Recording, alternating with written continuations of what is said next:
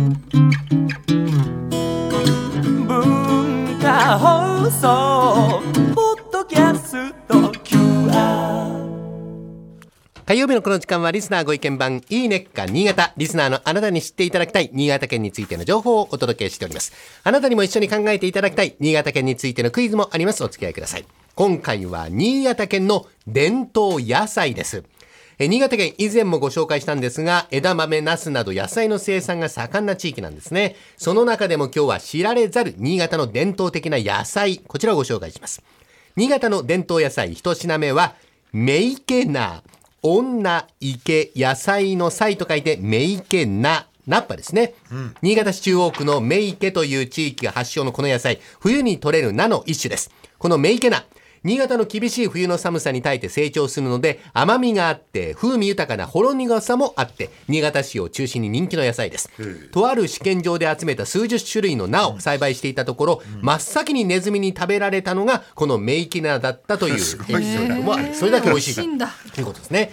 続いて、大口レンコン。大きな口と書いて大口地域の名前です。長岡市の中之島地域で栽培されて全国的にも知名度が上がっております。産地の大口、天然ガスが湧き、稲作には不向きな地域だったんですが、レンコンを栽培してみたところ、全国有数の大きさに育ったと。沼のような発電で栽培されるレンコンですが、専門家によると大口、レンコン栽培に適した非常に良い泥があるので、大きく美味しく育つんだそうですね。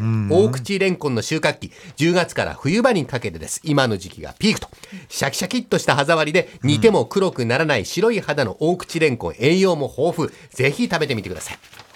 次は絹乙女という里芋およそ20年余りに及ぶ品種改良によって誕生した品種でその特徴である白さときめ細かさを地元五線の絹織物の絹に例えて絹乙女と名付けられました。この絹という字は、えー、綿綿という字の糸編を取ったものですね、シルクのようなきめ細やかな舌触りにもかかわらず煮崩れしにくい。関東では高級料亭などで珍重されているんですが、なかなか手に入りません。幻の里芋とも言われております。平成2年には天皇即位に伴う大城祭の献上品にも選ばれております。今日はスタジオにお持ちしました。はい。里芋、煮物や新潟の郷土料理ののっぺに入れても美味しいんですが、今回は地元の方のおすすめ、取れたてだからこそ美味しい、シンプルな絹乙女の塩茹でです。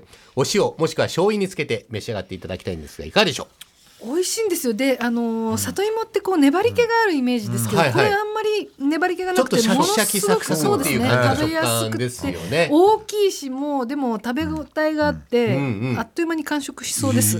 い色も白くてうそうですね。綺麗綺麗ねうん。あの、塩、醤油なくてもこのまま塩茹でだけでも十分甘みもあって美味しいですね。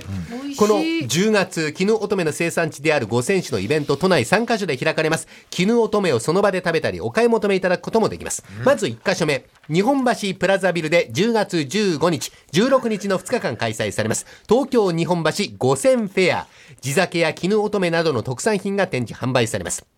2カ所目、10月17日、18日に都立木場公園で開催されます江東区民祭り中央祭り。1000人分調理できる大鍋で絹乙女をふんだんに使った里芋汁。美味しそうですね。販売されます。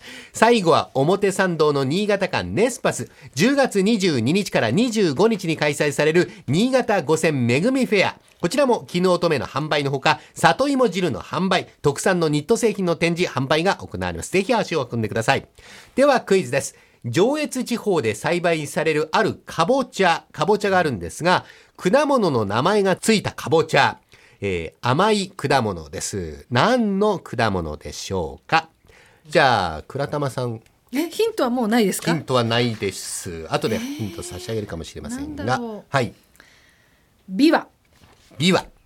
倉玉さんはビワと。大竹さん、バナナバナナ。えー、倉玉さんはビワ、大竹さんはバナナとお答えですが、正解は、なんとバナナです。はい。そうなんだ。えー、こんなあーバナナの形をした細長いかぼちゃなんですね。あーえー本当だちょっとあのおまオレンジ色というか黄色というか、はい。えー、もともと甘いかぼちゃなんですが、かなり甘くて砂糖を入れたのではないかと言われるほど甘いと。へえ、食べてみた。はい。えーバナナという名前のかぼちゃ。えー今日ご紹介している新潟県の伝統野菜の他に、食用菊の柿の本は今が旬です。新潟県のスーパーの入り口付近に大量に陳列されております。他の地域ではなかなか見られない光景ですから、10月頃に新潟を訪れたら、スーパーに行ってみてください。この柿の本など、新潟県の伝統野菜や特産野菜、表参道の新潟館ネスパスでも売られておりますので、ぜひ足を運んでみてください。今週は新潟県の伝統野菜をご紹介しました。来週以降もこの時間は新潟県の情報をお伝えしていきます。楽しみにしていてください。このいいねっか新潟のコーナーは文化放送のホームページにて、ポッドキャスト配信されています。ぜひお聞きいただいて、新潟県について詳しくなってください。この時間はリスナーご意見番いいねっか新潟お届けしました。